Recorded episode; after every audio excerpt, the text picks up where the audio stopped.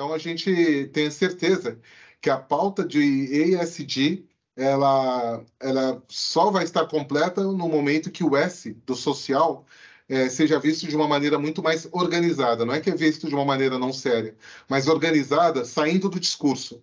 Né? Nós temos um, um, um lema nosso que nós não somos discurso, nós somos ação. Tem muita gente que fala e ganha dinheiro só falando. A gente quer ganhar dinheiro trazendo prosperidade.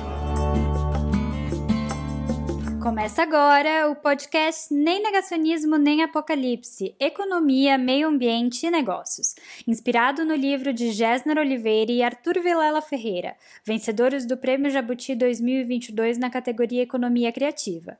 Através do podcast, a discussão de nem negacionismo nem apocalipse se mantém viva. Colegas e parceiros como Lucas Saquete e tantos outros foram somados ao time para um diálogo franco e objetivo sobre os temas da sustentabilidade. Nem negacionismo, nem apocalipse, economia, meio ambiente e negócios, um podcast semanal, tem a grande satisfação de ter conosco neste episódio o Marcelo Arruda. Marcelo Arruda, muito obrigado por conversar conosco. Marcelo Arruda, que é publicitário, especialista em gestão empresarial pela Fundação Getúlio Vargas, em varejo pela USP. Marcelo é fundador e CEO da Diversidade I.O., uma startup focada em aproximar talentos a empresas que valorizam a diversidade e a inclusão. É exatamente o que nós precisamos, Marcelo. E, e você podia contar para os nossos ouvintes, internautas aqui, como surgiu a diversidade I.O. e qual o principal gargalo no enfrentamento ao racismo estrutural em nossa sociedade e, em particular, no mercado de trabalho, e como que a plataforma é, Diversidade I.O. procura enfrentar essa questão. Olá, Gessner, que prazer estar aqui com você. Muito obrigado. Tive a oportunidade de ver podcasts seus e sempre foram conversas muito ricas, muito interessantes. Então, me sinto muito honrado estar aqui com você, com a Gabriela, com a Ceci, né, e com o Lucas também Saqueto. Muito, muito obrigado.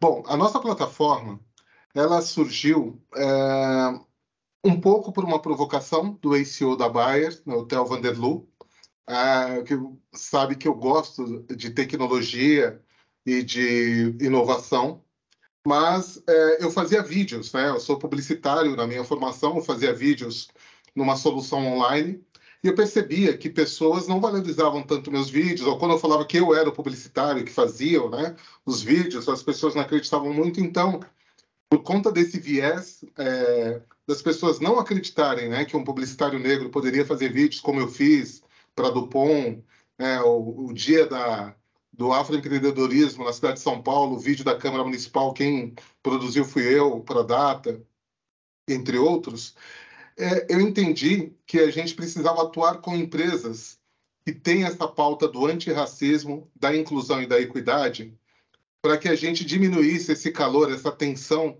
de oferecer para quem realmente não reconhece o seu talento antes de te conhecer.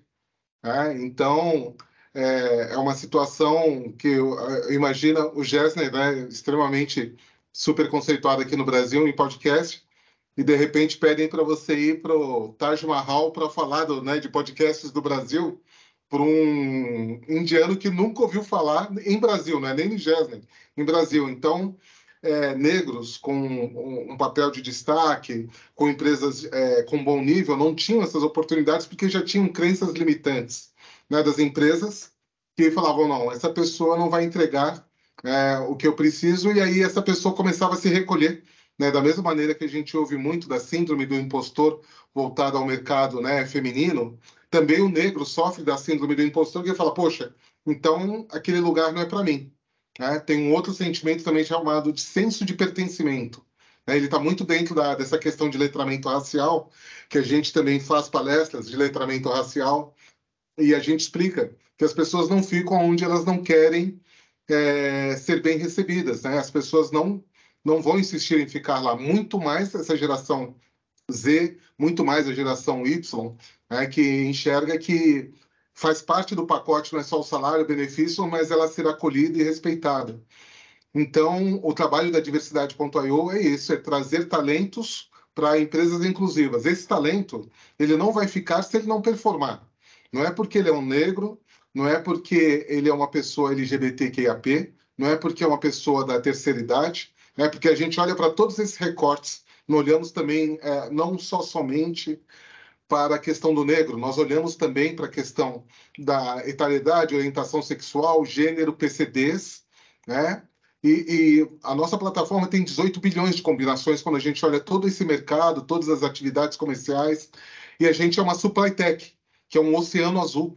Né? Nós deixamos de ser uma HR tech, olhando para a questão de candidatos, e olhamos muito mais para a questão é, de fornecedores.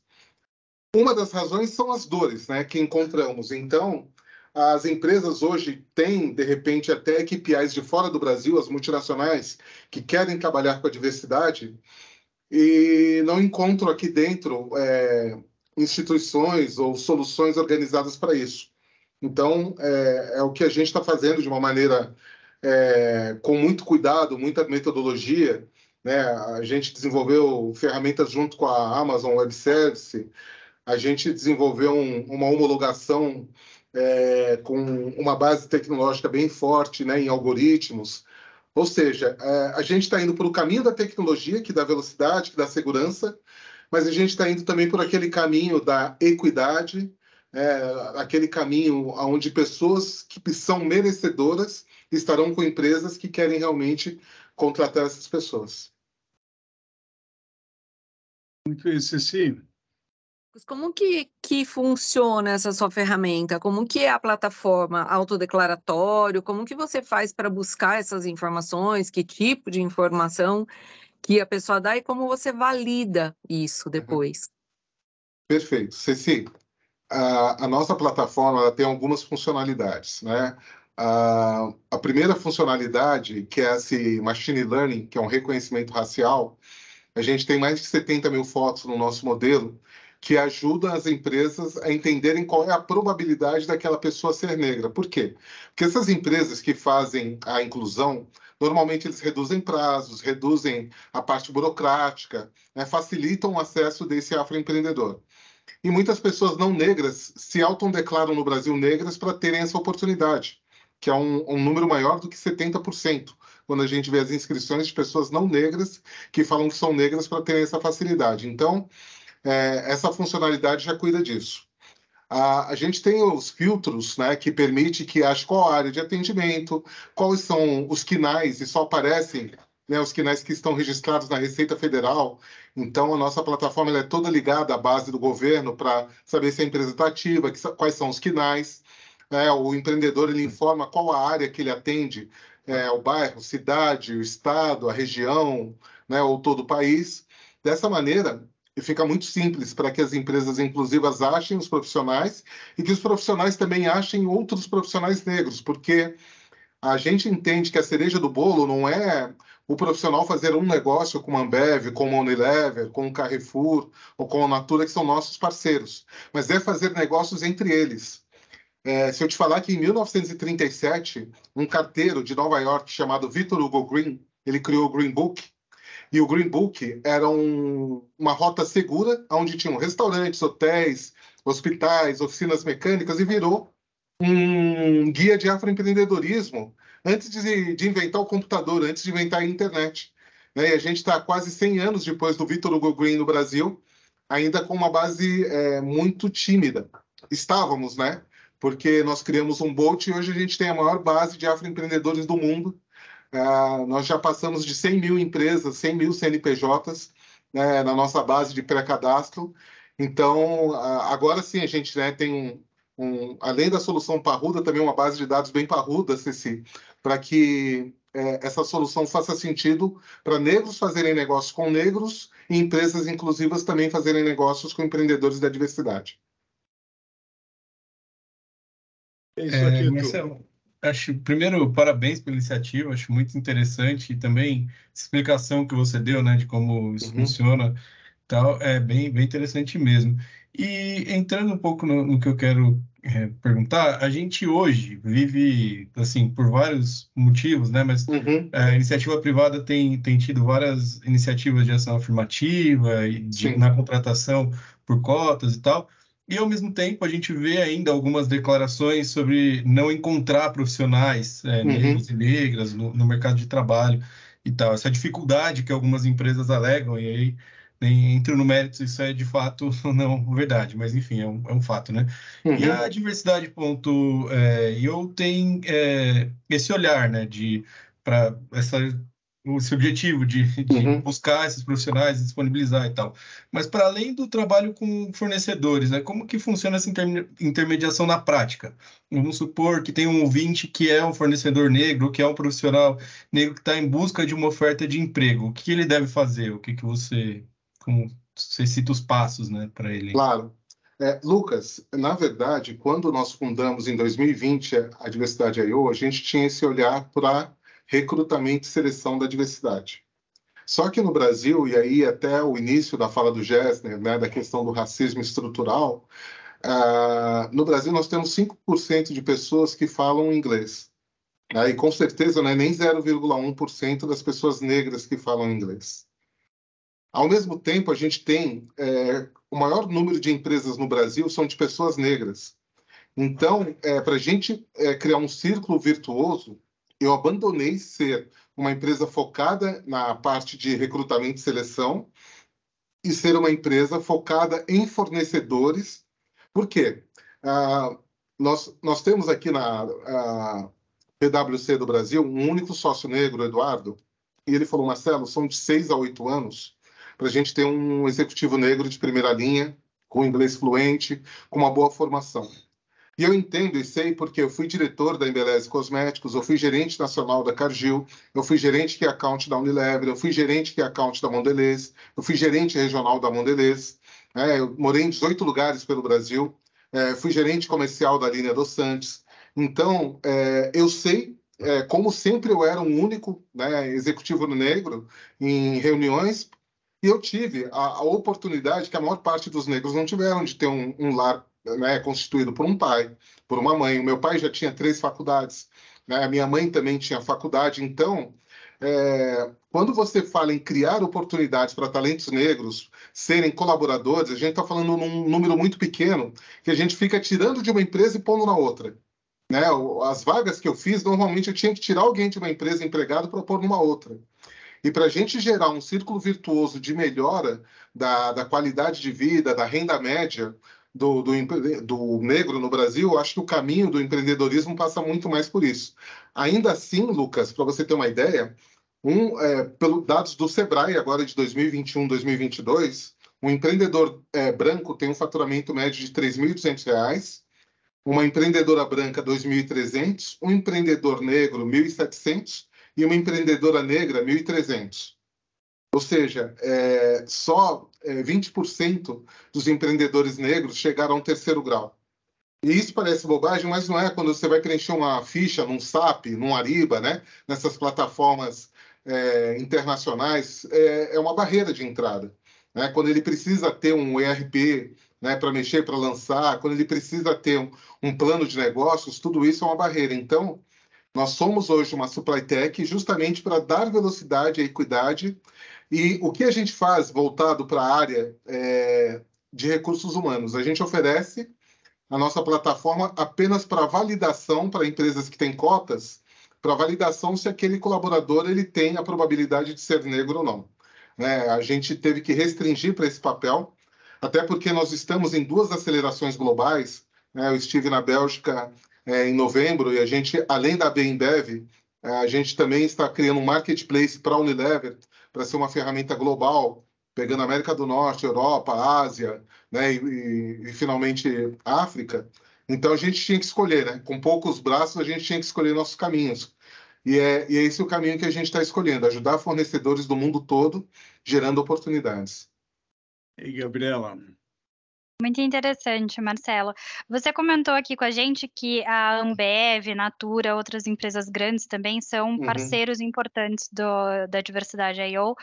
E é, eu queria saber como que outras empresas também podem se associar à plataforma e se você pudesse explicar um pouco melhor claro. sobre esse banco de fornecedores e talentos também que vocês Sim. têm e como que são os acessos. Claro. É, os afroempreendedores eles não pagam nada para estar dentro da nossa plataforma. é, eles só têm a responsabilidade de mensalmente é, se conectarem e validarem todas as informações. E todas as empresas inclusivas de verdade são bem-vindas. É, nós temos planos para as empresas poderem participar de rodadas de negócio que nós fazemos, de pitches reversos, onde o comprador fala para o afroempreendedor o que ele acha interessante, como tem que se preparar para poder fornecer para uma grande empresa. Uh, nós fazemos eventos em company, fizemos já dentro da Unilever, vamos fazer agora dentro da Natura, né? já fizemos é, é, uma rodada agora de, de conhecimento dentro do Desenvolve SP, para que os empreendedores negros entendam né, que investimento é diferente de empréstimo, né? E para que eles tenham essa visão de para crescer é necessário ter fluxo. Então, as empresas entram em contato através do site, né? Pode ser do site empreendedores.com.br ou mesmo do diversidade.io e é, elas vão se cadastrar como empresas inclusivas. Aí a gente entra em contato, explica. Né? É muito importante entender nesse momento se a empresa tem uma política realmente de integração ou se ela está fazendo para o post. Né? A gente lida muito com essa questão de propósito. Né? Dificilmente eu falo da questão racial em novembro, evito muito, que é o mês da né, consciência, né? o mês da conscientização. Então, ali todo mundo quer que Marcelo né, e outras pessoas falem, mas a gente é negro o ano todo. Né? Então, é, fica estranho né, a gente falar só Parece quando eu estava na escola, 19 de abril, dia do índio. Daí as crianças iam vestidas de índio e pronto, ficava um ano sem falar né, hoje do indígena, né, dos povos originários. Então a gente é, evita né, empresas que queiram apenas fazer um, uma social media ali em cima do tema, porque a gente está falando do segundo maior país negro do mundo, Gabriela. Sabe, a gente só pede para a Nigéria. E aí, quando a gente vai na Faria Lima, aqui em São Paulo, né, na Zona Sul, no Rio de Janeiro, na Savassi, em Minas, né, Boa Viagem, Jaqueira, Recife, ou seja, por todas essas cidades, é, em ambientes brancos, a gente só vê o negro servindo ou sendo segurança. Então, a gente precisa realmente né, olhar que é uma oportunidade para o Brasil. Né? Provavelmente o Gessner, que tem a, a, faixa etária mais parecida com a minha, ele lembra qual foi o estouro quando a gente teve o plano real implementado, que as pessoas começaram a, a consumir mais. Imagina 56% sabe, de demanda reprimida de pessoas negras que ganham né, infinitamente menos do que pessoas brancas, vão começar a consumir. É uma questão é, de crescimento do Brasil. Até pessoas que acham que é mimimi o racismo vão ser beneficiadas se fizerem a inclusão e a equidade. E, e Marcelo, que tipo de parceria vocês têm uhum. com agências especializadas em recrutamento, seleção de profissionais? Quer dizer, quais são os parceiros Sim. da diversidade IO? É, nós temos uma parceria de indicações né, com empresas que são focadas na, na questão de diversidade. Nós temos assim contato com a Transemprego, que olha para a população trans. Né? Nós temos com a Carreira Preta para a questão dos negros. Nós temos com o Instituto Mara Gabrilli para ajudar os PCDs. É, nós criamos, até eu criei um site chamado Ecossistema da Diversidade para reunir todas essas frentes e que cada especialista cuide da sua área de, de, de foco ali, né, de dor. Justamente porque não dá para a gente tentar fazer tudo. Então, é uma parceria sem remuneração.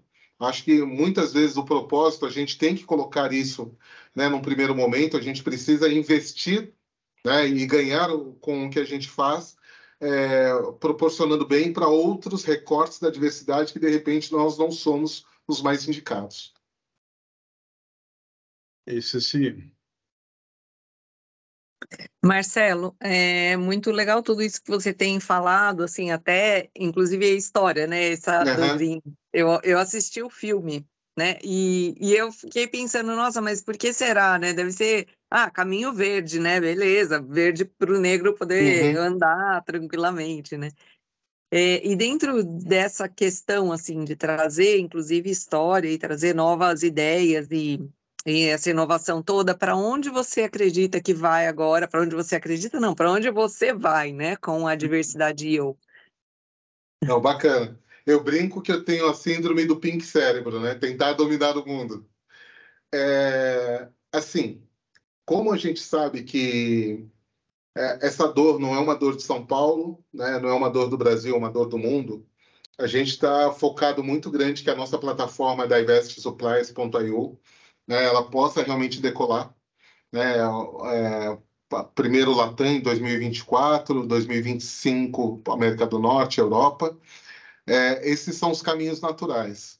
É, tem algumas, é, alguns desafios de deep learning que a gente está enfrentando, porque uma pessoa que é considerada às vezes negra, né, em Caxias do Sul, é branca em Salvador. Então a gente está fazendo também né, toda um, uma calibração da questão né, da, da, da pessoa negra, né, para que isso reflita cada vez mais a realidade. Ah, e a gente tem um conceito aqui que é compartilhar a prosperidade, Ceci. Então, a gente está lançando essa, esse machine learning como um infoproduto onde todas as pessoas que queiram oferecer esse trabalho de reconhecimento racial possam pegar um link lá no Hotmart, possam oferecer para uma universidade, podem oferecer para uma empresa inclusiva e eles possam ganhar também com isso. A gente não pode, de repente, é, esquecer que a maior parte da, do afroempreendedorismo do Brasil ele é de sobrevivência. Daqueles 14 milhões de empresas de negros, 91% não é empregador ele é sozinho. Então a gente também quer dar oportunidade para essa pessoa melhorar a renda dela e que outras empresas inclusivas conheçam a nossa solução. Eu acredito que é isso, né? O nosso caminho é, é dar a mão, porque não é uma questão de negro versus branco, é do racista e o antirracista, né?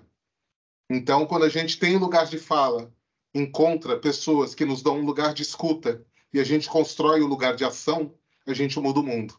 E esse é o mundo que eu quero né, para mim e para a gente. É, Marcelo, a gente já passou um pouco por isso aqui, acho que em algumas uhum. das suas respostas, mas hoje em dia também muito se fala da, da inclusão da equidade racial na pauta ESG dentro das empresas. Sim. Queria saber qual que é a sua visão, né? E que, que ações ainda precisam ser realizadas para combater os vieses inconscientes? Olha, esse ponto é, é quase a pergunta de um milhão de dólares, né? Vamos falar que é a pergunta de 800 mil dólares. Por quê? Ah, os CEOs, normalmente, né, esse povo que o Gessner tanto transita, eles têm isso de uma maneira muito clara, que é necessário. Mas quando você desce, né, vai fazendo rollout nas organizações, a pessoa de compras vai ter mais trabalho, a pessoa do RH vai ter mais trabalho, a pessoa da contabilidade vai ter mais trabalho, e aí começam as, os muros, né? Porque as pessoas não querem mais é, ter mais trabalho.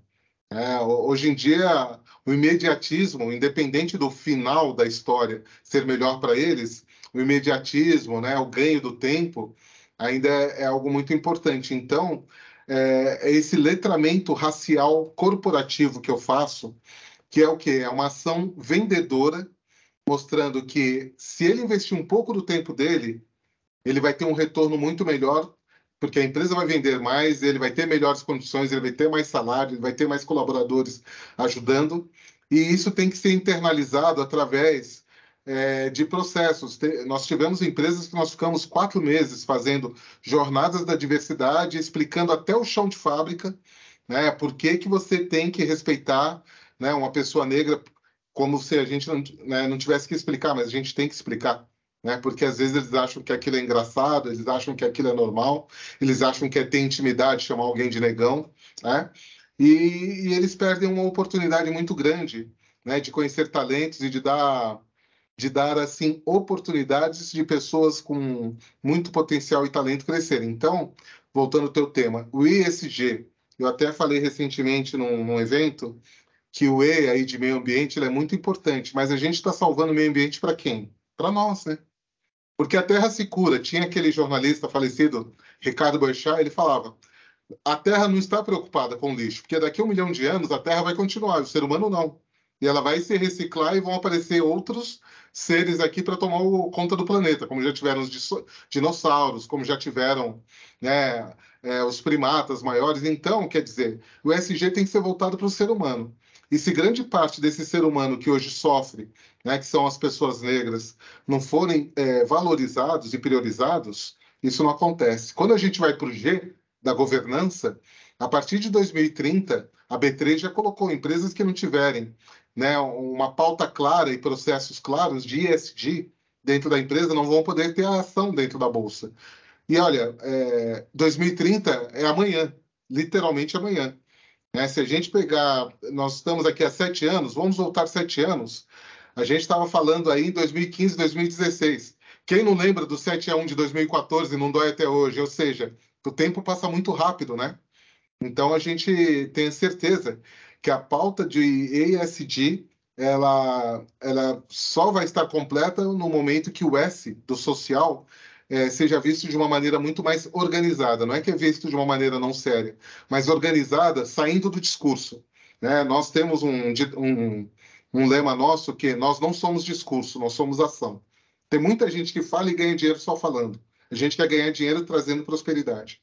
É, Marcelo, tem muitas outras perguntas que a gente queria conversar com você, mas eu não queria abusar também. Imagina. Mas eh, a gente não pode deixar de perguntar se tem algo que nós deixamos, alguma pergunta-chave que a gente deixou de fazer, é, e talvez você queira comentar e dar uma palavra final é, para os milhares de ouvintes aqui que vão certamente é, ter uma contribuição enorme do que você falou e, em particular, do, dos planos para a diversidade I.O. É, e a gente gostaria de estar muito próximo aí desses planos e, e ser um parceiro seu. Na verdade, você fez a pergunta agora no final, que é a pergunta principal que tanto né, a Gabriela, a Ceci, o Lucas e você, Gessner, o que nós podemos fazer? Essa é a principal pergunta, né, para ter um mundo mais justo. O que, que a gente pode fazer para que jovens não morram tanto? Né? O que, que a gente pode fazer para que, quando eu entro numa loja, não seja seguido pelo segurança? Né? Para que a polícia não me pare com a arma na, na, no rosto? É isso. É, o que vocês podem fazer é o que vocês estão fazendo hoje, é dar visibilidade, é dar espaço para discussões sérias, né, discussões é, focadas em, em, oportunidades, e as pessoas que estão nos ouvindo, é, que normalmente, quando tem um amigo negro e fala, poxa, eu acho tão linda a sua cor, ah, eu adoraria ter a sua cor, mas é um pacote, né? Você vai ter a minha cor, mas você vai ser perseguido. Você vai ter a minha cor, mas você vai ter menos oportunidade de emprego. Você vai ter a minha cor, mas normalmente você vai ter chances menores na sua carreira, se você já estiver empregado, e você vai ter a minha cor e você vai ser sempre julgado antes de te conhecerem. Né? Então, essa é, é a pergunta que eu deixo para vocês. O que vocês podem fazer?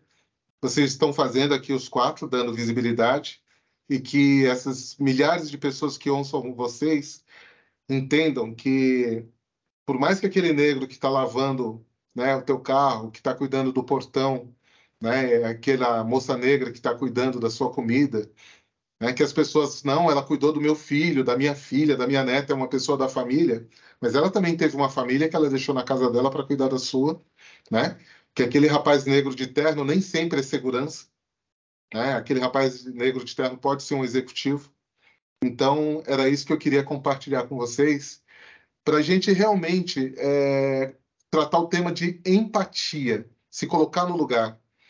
Né? Será que eu gostaria, eu, homem hétero, ser tratado é, de uma maneira menor, como as mulheres têm sido tratadas nos últimos né, dois mil anos, pelo menos? É, a gente pega a jornada de uma mulher é, nos últimos 60 anos, que ela trabalha, ela estuda, ela cuida da casa, ela cuida do marido, e ela ainda ganha 40%, 50% menos que um homem reduzindo agora para 35% menos que um homem, com a mesma ou melhor formação. Eu gostaria de ser mulher nessa situação? Não, eu não gostaria de ser mulher. Então, essa é a pergunta. O que vocês podem fazer? Pensem e façam, porque é uma questão urgente. É isso.